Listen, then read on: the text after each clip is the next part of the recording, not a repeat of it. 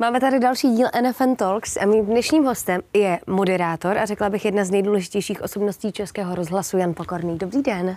Dobrý den. Uh, chci... To jste řekla hezky. Tak děkuju. Myslím si, že jsem řekla pravdu. Jakou podle vás má funkci rozhlas v médiích? Takovou tradiční. Co je lidstvo lidstvem, tak eh, vypráví příběhy a rozhlas, když to vemu jako po té oficiální rovině, tak eh, informuje, baví a vzdělává. Mm-hmm. Když se podíváme na uh, rozhlasové spravodajství, tak čím je uh, jiné než třeba televizní? Má nějaký specifika? tak já rád v televizích provokativně říkám, že rádio se liší od televize v tom, že má hezčí obrázky. Paradoxně, protože pracuje s posluchačovou představivostí, imaginací. Vyslyšíte třeba hokejovou reportáž a když je to dobrá reportáž, tak vy si to můžete představit podle sebe.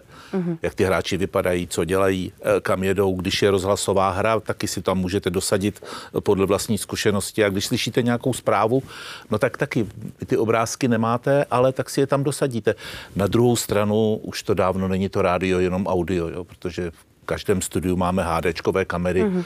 máme eh, záznamy nebo živé streamy z těch našich rozhovorů eh, na sociálních sítích, na YouTube a podobně, takže tam už se to setřelo.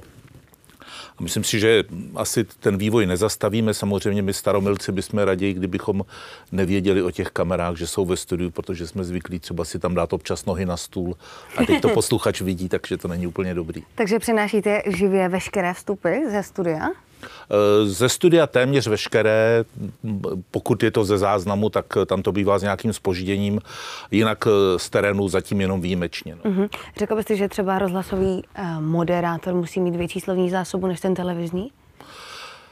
Poslouchejte, moderátor je buď dobrý nebo špatný. Já si myslím, že mít bohatší slovní zásobu je pro rádio lepší právě i kvůli tomu, nebo díky tomu, co jsem říkal, že pracuje s tou představivostí konzumenta těch sdělení. V televizi mu asi může být úspornější, tam, co neřekne, dodají obrázky, ale taky ne vždycky. No. Takže bohatá slovní zásoba, jistá sečtělost, univerzální přehled si myslím, že je napříč všemi médii velmi důležité. Je zpravodajství podle vás tou nejdůležitější složkou Českého rozhlasu? No to se asi bude taky moct dívat někdo z rozhlasu, že jo? Tak, eh, No pro mě ano, pro mě ano, protože v tom spravodajství dělám už desítky let, ale e, samozřejmě chodím od něj odpočívat na další stanice Českého rozhlasu, e, usínám při rozhlasových hrách nebo četbách. to záměrně kvůli ne, tomu, neříkám to, neříkám to záměrně, je to, říkám to, jak to je. E, jinak nemůžu neříct, že to spravodajství není nedůležité. Ono je, protože když se něco stane, tak přece jenom i Český rozhlas je svým způsobem součástí kritické infrastruktury. Takže to ta výchova těch eh, mladých novinářů v rádiu, eh, ten drill, který do nich dostáváme, to, jak jsou vycepovaní, jak jsou schopní, eh, stejně jako je to ve spravodajství, v televizích, na lusknutí prstu přijet do práce a začít dělat různé speciální programy, tak to samozřejmě je něco jiného, než když uh-huh. potom někdo něk, vyrábí rozhlasovou hru a má na to dost času a, a skvělé herce. My musíme dělat s tím, co máme. Uh-huh. Podle jakých kritérií v rámci spravodajství vybíráte ty zprávy? Zprávy vybíráme podle normálních eh, editorských rozhodnutí, co je důležité a co je užitečné pro posluchače. A samozřejmě to všechno je pod střechou nějaké aktuality, ale musím říct, že už i my jsme se trochu zaplať pámu změnili, že ještě před několika lety eh, to byl ve spravodajství v různých médiích takový hon, kdo to bude mít první. Uh-huh. My teď máme takovou zásadu, že to nemusíme mít první, ale musí to být pravda, protože ta podivná doba eh, svádí k tomu odvysílat nějakou hloupost a pak se chlubit tím, že, je to, že jsme první, no ale taky si naběhnout na vidla a to se nám nechce. Uh-huh. A máte nějakou specifikaci v řazení těch zpráv třeba? Že první jsou ty důležitý a na konci je sport, tak jak to známe, nebo... Ne, ne, ne, ne, ne, ne, ne, ne, to jsme, to jsme upustili. Já si myslím, že i tady eh, na nově pracujete s termínem sandvičová metoda, že klidně můžeme začít nějakou takovou zprávou, která vypadá jako, že je důležitá, ale pak jako dvojku klidně dát i něco rekreativního. Jo. Protože i nám jde o to, aby posluchačů těch zpráv vydržel. Jasně. On dostane komplexní zpravodajství, tak jak ho dostat má ale se, se, seřazené tak, eh, aby mu dobře klouzalo do krku. Mm-hmm. Český rozhlas teďka oslavil 100 eh, let nedávno. Jak byste řekl, že se vyvinul nebo změnil za tu dobu? Strašně. Ale krásně, ale krásně. Takže v dobrém. No naprosto, naprosto v dobrém, tak my teď máme plné, plné uši těch eh, archivních eh, záznamů, Bohužel neexistují archivní záznamy zrovna těch, těch prvních let, protože natáčet se v rozhlase začalo až mnohem později. Ale to, co víme z vyprávění pamětníků, jejich záznamy máme, tak eh, to přece muselo být něco úžasného. Ty nervy, které oni měli, zpravodajství se vlastně vůbec nedělalo, že to se, to se dělali, hmm. tam se zpívalo, hrálo, eh, něco vyprávělo záznamová technika byl samozřejmě nejdřív takový jako kovový, myslím, že ocelový pás, který vážil eh, spoustu kil a stříhal se, kdybych to měl připodobnit, normálně nůžkama na plech. Mm-hmm. Občas tam máme eh, v rozhlase takovou galerii těchto těch kousků historických, tak občas si to tam jako nostalgicky potěžkáme a pak si potěžkáme tu dnešní MP3 nebo ten WAV, tak to je, to je obrovský rozdíl, mm-hmm. to mhm. se vůbec nedá srovnat. Ten vývoj byl neuvěřitelně zajímavý a rozhlas samozřejmě za tu stoletou historii se má čím chlubit, ale taky má místa, kdy se nemá čím chlubit. No, kdy to bylo, no, nebylo spravodajství, ale byla to propaganda. Uh-huh. A když se podíváme na dobu covidu, která proběhla docela nedávno, eh, jak ta se odrazila na českém rozhlasu? Dá se říct, že vlastně tomu eh, trochu pomohla? Já bych se bez covidu klidně obešel. Já bych se do téhle situace těch eh, vzdálených připojení eh, do situace, kdy eh, klíčoví reportéři Českého rozhlasu mají doma takové krabičky, mobilní vysílací kodek, můžou přesto kdykoliv vstupovat. Já bych se k tomu radši dobral nějakou evolucí. Mm-hmm. Takhle to bylo taky na lusknutí. No. Já, když si pamatuju, co s náma udělal ten, ten covid na začátku, tak to jsem s chodou okolností byl ředitelem toho zpravodajství, tak jako první jsme udělali tým Vila. Tým Vila byla taková jako parafráze na takovou tu reality show. Ano. Jo, a že jsme vybrali 33 lidí různých profesí, tak aby v případě, že bychom v centrále Eh, nemohli vysílat, eh, protože by tam byla ta nákaza. Teď, bacha, to jsou tři roky zpátky, dneska už taky víme, že jako by to nějak šlo. Eh, tak jsme koupili nějak polní lůžka, pračky, nějakou myčku a odstěhovali jsme to všechno do našeho studia v Karlíně a těchto 33 lidí jsme nechali doma. Ty byli v záloze, oni si směli, tak tam byli směli si jít nakoupit a zpátky. Aha. Po 14 dnech mi volali první a říkali, hele, pust nás už do práce, nebo se rozvedu. Já už tady s ní nemůžu být. No. tak nakonec jsme to po nějakém čase odpískali a to teda, to teda bylo období, kdy si i ti naši největší kverulanti strašně vážili toho, že můžou být v práci s ostatními. A najednou v tom newsroomu nikdo nenadával na vzduchotechniku, na klimatizaci, že je tam horko nebo zima. A teď už si zase stěžují. Novinář si vždycky bude stěžovat. Ale přece jenom ta doba vlastně v covidu byl vlastně Český rozhlas jako extrémně poslouchaný. Lidi scháněli informace no. díky Českému rozhlasu. Takže nedá se říct, že mu to jako v rámci tohle, téhle poslechovosti trošku nahrálo? Víte, to rozhlasové spravodajství, podobně jako jiné spravodajství, ono je také založené na tom, že je permanentně v pohotovosti že jsou dny všední, kdy se nic neděje, těch bohužel je stále méně a méně. Já už si nepamatuju na situaci, kdybychom žehrali na to, že není co vysílat a eh, on dokáže, že ten výcvik, který my tam absolvujeme, se v těch eh, excitovaných obdobích hodí a jde se do boje a takhle to bylo při tom covidu. No. Samozřejmě my jsme rádi a vážíme si toho, že eh, jsme přitáhli další desítky tisíc posluchačů k vysílání Českého rozhlasu a jeho zpravodajství Vlastně od doby covidu, ano, máte pravdu, je radiožurnál jako ta vlajková spravodajská loď Českého rozhlasu pořád na prvním místě. Já jsem si tam myslel, eh, strašně mě to potěšilo, jo, protože tak jako radiožurnál je trochu takové naše dítě, které máme rádi a takový náš způsob života. A já jsem myslel, že jako po covidu, až to opadne, tak zase e, začne být zájem spíš o tu rekreativnější žurnalistiku, kterou nabízejí někteří naši konkurenční kolegové, ale ten radiožurnál se drží pořád. Tak uh-huh. já jsem rád, ale je to strašně velká zodpovědnost. No. Tak já budu rozhodně držet palce, ať to tak je, protože si myslím, že Děkuju. to je jako důležitý. A myslíte si, že má rozhlas jako takový do budoucna šanci přežít? No, proč by neměl? Já se zase vrátím k těm příběhům. Co to je, když budu mluvit o spravodajství, tak co to je zpráva? To je informace a příběh. A já jsem přesvědčený, že o ta sdělení eh, bude pořád zájem, dokud lidstvo bude lidstvem. Takhle, takhle. Ještě mi to může trochu zamíchat uh, tam kartama umělá inteligence. Uh-huh. Tam, tam já nevím, protože já mám takový pocit, že sociální sítě nás načaly a ona nás dodělá, ale uh, třeba se, třeba se pletu. Uh, tak pokud se nestane nic takhle katastrofálního, tak to rádio tady bude. Je otázka samozřejmě, rádio jako ty obsahy, které vysílá. Je otázka, jakými distribučními kanály se to bude k těm konzumentům dostávat. Jo. Třeba to bude něco na způsob, eh, asi, asi, bude, asi bude převažovat za takových 10-20 let uh, radio on demand na přání. Uh-huh. Ostatně žijeme v podcastové době a to už není nic jiného. Že vy si budete takhle volit z nějaké tabule, z nějakého displeje, možná tabletu nebo něčeho, nebo z čipu, nebo co já vím. A sestavíte si to vysílání podle sebe, i muziku třeba, která víc konvenuje vám, že to není takový univerzální mainstream, který vysílá radiožurnál, ale jsem přesvědčený, že rozhlas tady bude. Teď jako už se o tom pochybovalo eh, s nástupem televize, že rozhlas nepřežije, s nástupem internetu, eh, ale ten rozhlas má takový nějaký dar, že to všechno moderní dokáže do sebe absorbovat.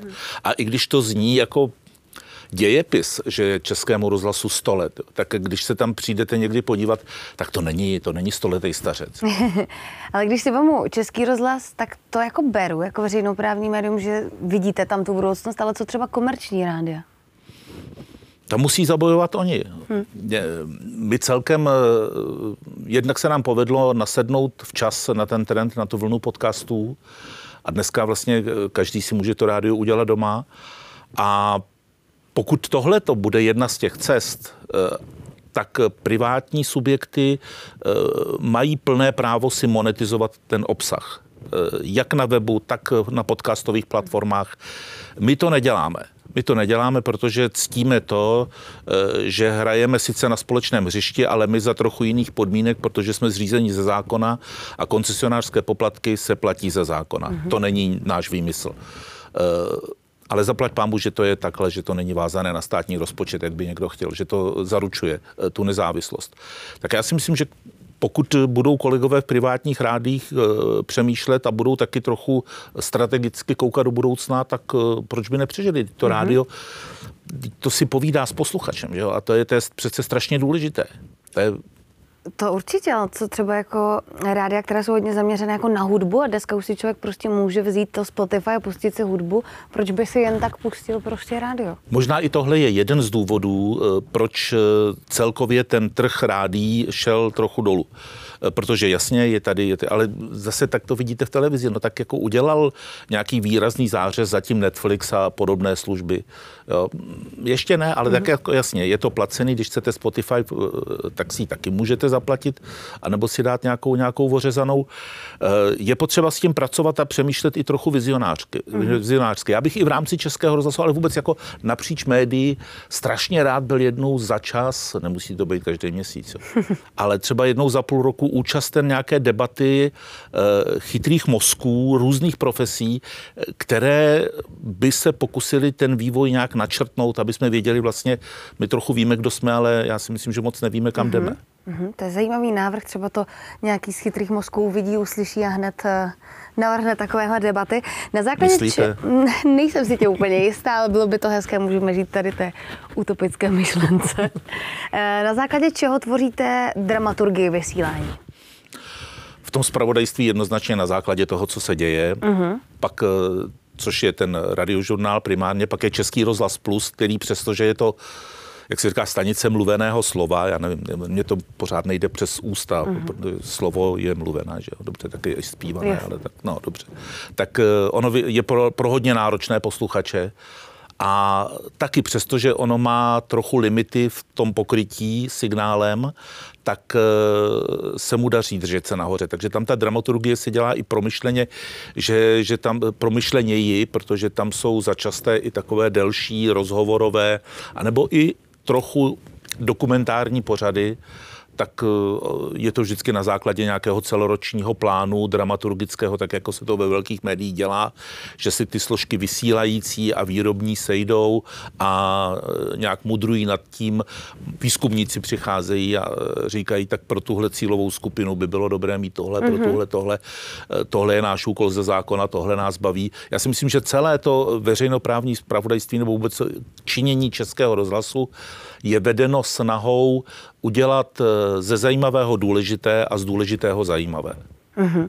A když vemu uh, tu hudební složku, která vím, že tam není jako, uh, nehraje takový prim jako třeba u těch komerčnějších rádích, i tak děláte třeba nějaké testy poslechovosti, hmm. co se posluchačům líbí a co... Jasně. Uh, rádio jako mediatyp má své společné postuláty, ať už je to veřejnoprávní nebo soukromé. Mm-hmm. A jestliže radiožurnál má ambici 50 na 50, tedy 50% slova, 50% hudby, tak s tou hudbou nemůže pracovat jako s něčím, co je tam doplněk, co je tam nějaká vata. Takže ano, jednou za rok, dvakrát za rok si děláme velké testy a pokud chceme nasazovat nějaké hudební novinky, tak ještě předtím, než tak učiníme, tak si je taky na nějakým omezeným eh, vzorku eh, otestujeme, třeba po telefonu, jestli to funguje nebo ne. To jsem se chtěla jak to jako probíhá? Jako zavoláte, zavolá se náhodnému vzorku lidí domů, zvednout tak telefon, se, aby jo, tak, tak teď mám pustím písničku, řekněte, jak se vám líbí. Tak máme, máme, máme, eh, máme takové ty focus grupa, je internet, jo, takže ty písničky, ty ukázky písniček jsou na internetu a oni potom, já už teda jsem u toho dlouho nebyl, takže nevím, jestli se to nějak nezměnilo, mm. ale prostě jsou kategorie líbí, nelíbí, ohrané, neohrané, dobré a, a tak. Tak Jasně. podle toho ten náš hudební dramaturg se pořád trápí, protože ona ta hudba, to bude vždycky problém, protože zpravodajství logicky zajímá člověka, já nevím, nevím, od 18 mm-hmm. do 100 let, ale všechny ty věkové kategorie, které jsou mezi tím, mají úplně jiné hudební preference. Mm-hmm. A pokud má radiožurnál denně téměř milion posluchačů, tak je to milion různých vkusů, preferencí, líbí, nelíbí. E, nemá to ten kluk úplně jednoduché. Mm-hmm. E, vy jste zmiňoval podcasty, že se na ně taky zaměřujete na Českém rozhlasu. Jak, jak vnímáte ten zrůstající trend? No teď už dobře ale eh, pamatuju se, když před časem přišla naše dnes už bývalá kolegyně Lenka Kabrehlová, se vrátila ze Spojených států a říkala, hele, tam strašně frčí podcasty, pojďte taky dělat spravodajský podcast. Já jsem říkal, že rozumím tomu, že tištěné médium má svůj podcast jako komplementárně k tomu, mm-hmm. co hlavně dělá televize, ano, že může mít svoje audio jako podcast. A já jsem říkal, a proč by rádio mělo mít podcast? Teď je to nesmysl. Je to takový, My jsme jako... audio, tak hmm. proč budeme mít? Hmm. No víš, v tom podcastu se mluví jinak, mi říkali uh, fandové podcastu. a já jsem říkal, jak se tam mluví jinak? No tak jako blíž k tomu posluchači. A proč tak nemluvíme do vysílání, blíž k tomu posluchači? Tak byly to takové zábavné debaty, trvaly několik týdnů, pak nakonec jsem se nechal přesvědčit tím, že když mi ukázali, jako že když moderuju na radiožurnálu, tak stojím jakoby na náměstí a tam je třeba 100 tisíc lidí. Mm-hmm. Jasně, tak vyvolíte nějakou formu, nějaký výraz toho moderování. Když to ten podcast je jeden na jednoho, vy byste měla mít pocit jako příjemce toho podcastu, že ten autor eh, s tím hostem mluví jenom k vám, tak jsem říkal, tak to pojďte zkusit a zaplať pán že mě ukecali. Mm-hmm. A jako v čem je teda rozdíl, než když si pozvete hosta do rozhlasového vysílání? No, to je právě to, že s tím hostem vy vystupujete... Uh, že se nebavíte tak komorně? Reál, asi, uh-huh. asi. I když jako ono je, to, ono je to složité, protože Lucie Výborná dělá každý den rozhovory, uh, kde se potom jako eh, střihne začátek a konec a my je pošleme stejně do podcastové platformy. jo. A ono to dostane třeba stříbrnou medaili v anketě podcast roku. Uh-huh. Uh, je to trochu nefér, není to speciálně vyrobený podcast, ale zase na, druhou, na druhé straně při té podcastové inflaci, kdy fakt vy si můžete za rozumné peníze koupit eh, základní nahrávací zařízení, eh, doma si dát nějaké desky na vzdělání. To nemusíte, můžete to dělat pod dekou, jako se s někým bavit a ono to akusticky bude zkousnutelné, protože ten internet tomu stejně trochu ubere. A tak to může dělat každý. Tak mi dodávám. Věřím, že naše podcasty jsou dostatečně profesionální a nesou si sebou to, veřejnoprávní, eh, že tomu je důvěryhodné, že je to ověřené uh-huh. a že to nejsou blbosti, že třeba neřešíme, jestli země je fakt kulatá nebo placatá. Eh, jaké máte plány do budoucna s Českým rozhlasem? No, jestli si mě tam ještě nechají, tak eh, budu rád součástí toho inventáře, i když si myslím, že jako mám kdy modernější mobilní telefony a tablety, než mají ti, co tam přicházejí mladí, ale to si myslím, že není důkaz ničeho. To je důkaz mojí závislosti. No a že budu se zájmem sledovat a pokud budu moci, tak třeba i v nějakých debatách ovlivňovat to, kudy se ten rozhlas bude ubírat eh, do budoucna eh, s tou pevnou vírou, eh, že nás všechny přežije a moc mu to přeju. Uh-huh. Kdyby přestala existovat média, co byste dělal? A nevím. Mně to jedno, no asi tak teď už v 62 už bych se asi jako sebral s vnoučkem a jel na chalupu. Uh-huh. Ale nevím, co bych dělal. Já jsem se tam stejně dostal omylem. Já jsem měl napřed po maturi, před maturitou napsanou, podanou přihlášku na právnickou fakultu, ale ten ředitel našeho gymnázia v Hořovicích říkal, že je to blbost, že se tam nikdo nemůže dostat z malého gymnázia, ať si to napíšu někam jinam. to je motivace. No ale jasně, mě to bylo jedno, já nechtěl na dva roky na vojnu, to je uh-huh. ta mhm. naše generace, že a tak jsem si podíval na ten seznam, říkal, hele, fakulta žurnalistiky, co to může být, tak jsem si to zaškrt. On říkal, no to je zbláta do louže, tak mě nakonec na odvolání vzali. No, tak. Mm-hmm. Jak probíhá vlastně takové výběrové řízení, eh, ať už na pozici moderátora mm-hmm. nebo redaktora Českého rozhlasu? Všechno je vedeno snahou, aby se tam dostali lidé, kteří mají tendenci eh, do budoucna mít propojený ten mozek z mluvidly. Mm-hmm. Že tedy, když to řeknu méně vznosně, tak eh, že by měl být vzdělaný, měl by mít dostatečně široký rozhled a měl by být schopen pohotově formulovat to, co vidí a co slyší, eh, tak, aby dodal ty obrázky tomu posluchači, jak už, se, jak už jsem říkal. No a na to jsou, máme různé testy, děláme i psychotesty. E, není to zas, není to zas tak těžké a nepožadujeme, aby ten člověk byl úplně vystudovaný mm-hmm. novinář, protože to se dá dohnat. To se dá dohnat. Máme radši, když e, má nějakou specializaci, ať už ekonomickou, venkoncem i právní, politologickou e, a podobně. Mm-hmm. Takže pokud by někdo, kdo se dívá, by chtěl k vám zamířit, tak normálně třeba na webovkách najde nějaké... Mm. Pokud, pokud je ten člověk, který se teď dívá hodně mladý, tak my máme docela dobře fungující oddělení elevů, mm-hmm. je tam elevský program vždycky na nějaké časový, časové období. My zralejší jim tam chodíme vyprávět, ta moudrá, e, lidi se tam učí taky se, základním, se základními s základním softwarem na střihání mm-hmm. a mhm. podobné věci. No a e, často se stane, že uplyne rok a on se rozhodne po té škole, že to tam s námi zkusí. No a sedí tam v newsroomu a nasává tu atmosféru a kouká jako z jara na to, když se někde takzvaně něco stane, jak ten newsroom funguje jako mm-hmm. dobře namazaný stroj a jak se tam najednou objeví o deset lidí víc, než má službu, protože přijedou a Naběhnou. řeknou, nechcete pomoct. Jo. A to jsou okamžiky, bohužel jsou vždycky vyvolané nějakou eh, spíš jako tragédií nebo negativní událostí, ale eh, svědčí o tom, že nějaký ten genius loci českého rozhlasu, který, ať chceme nebo nechceme, je jediným médiem v České republice, kvůli kterému lidé nasazovali a nakonec třeba i položili život. Takže tam nějaký ten genius locí je. Uh-huh který má tady, on, on je dvousečný, protože tam přijde mladý člověk, celkem jako znělý, e, dobře mluvící, dynamický, neuspávající a najednou podlehne tomu chybnému výkladu veřejnoprávnosti, přestane mluvit a začne hovořit. najednou věci nejsou, ale konají se. Jo.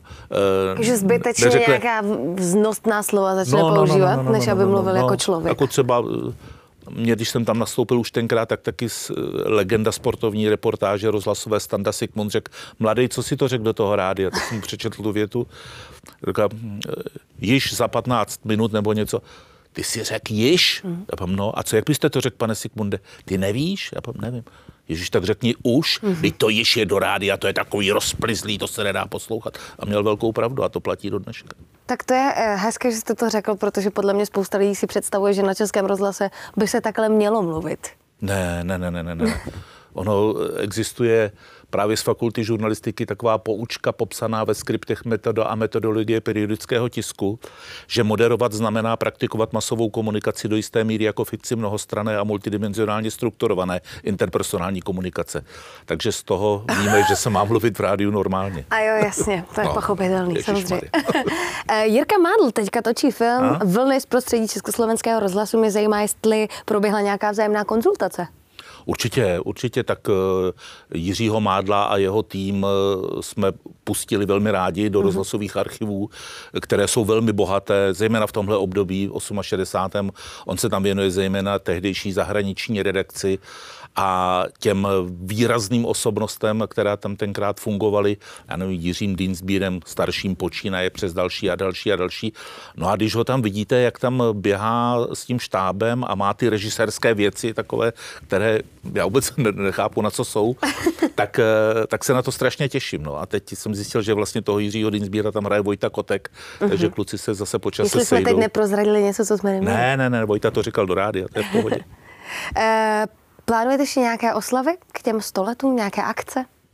Ano, eh, ale jsou to už spíš takové, kterým chceme podě- jimi, jimiž chceme poděkovat těm eh, starým rozhlasákům nebo rozhlasovým legendám ještě žijícím, že máme pro ně udělanou, udělaný takový jako jeden hezký den pro každého, který bude kromě, kromě občerstvení taky, jako že se jim prostě budeme věnovat, budeme je opečovávat a bude jim, budeme jim děkovat a děkovat a děkovat, eh, protože si myslíme, že to je naší povinností ne chodit a nejenom chodit a říkat si nám je sto a stovka jen začátek a, mm-hmm. a udělat super koncert v Dígrových sadech a tak to je, to je, to je, to je, to je výborný, to, to, to, to všechno je skvělý.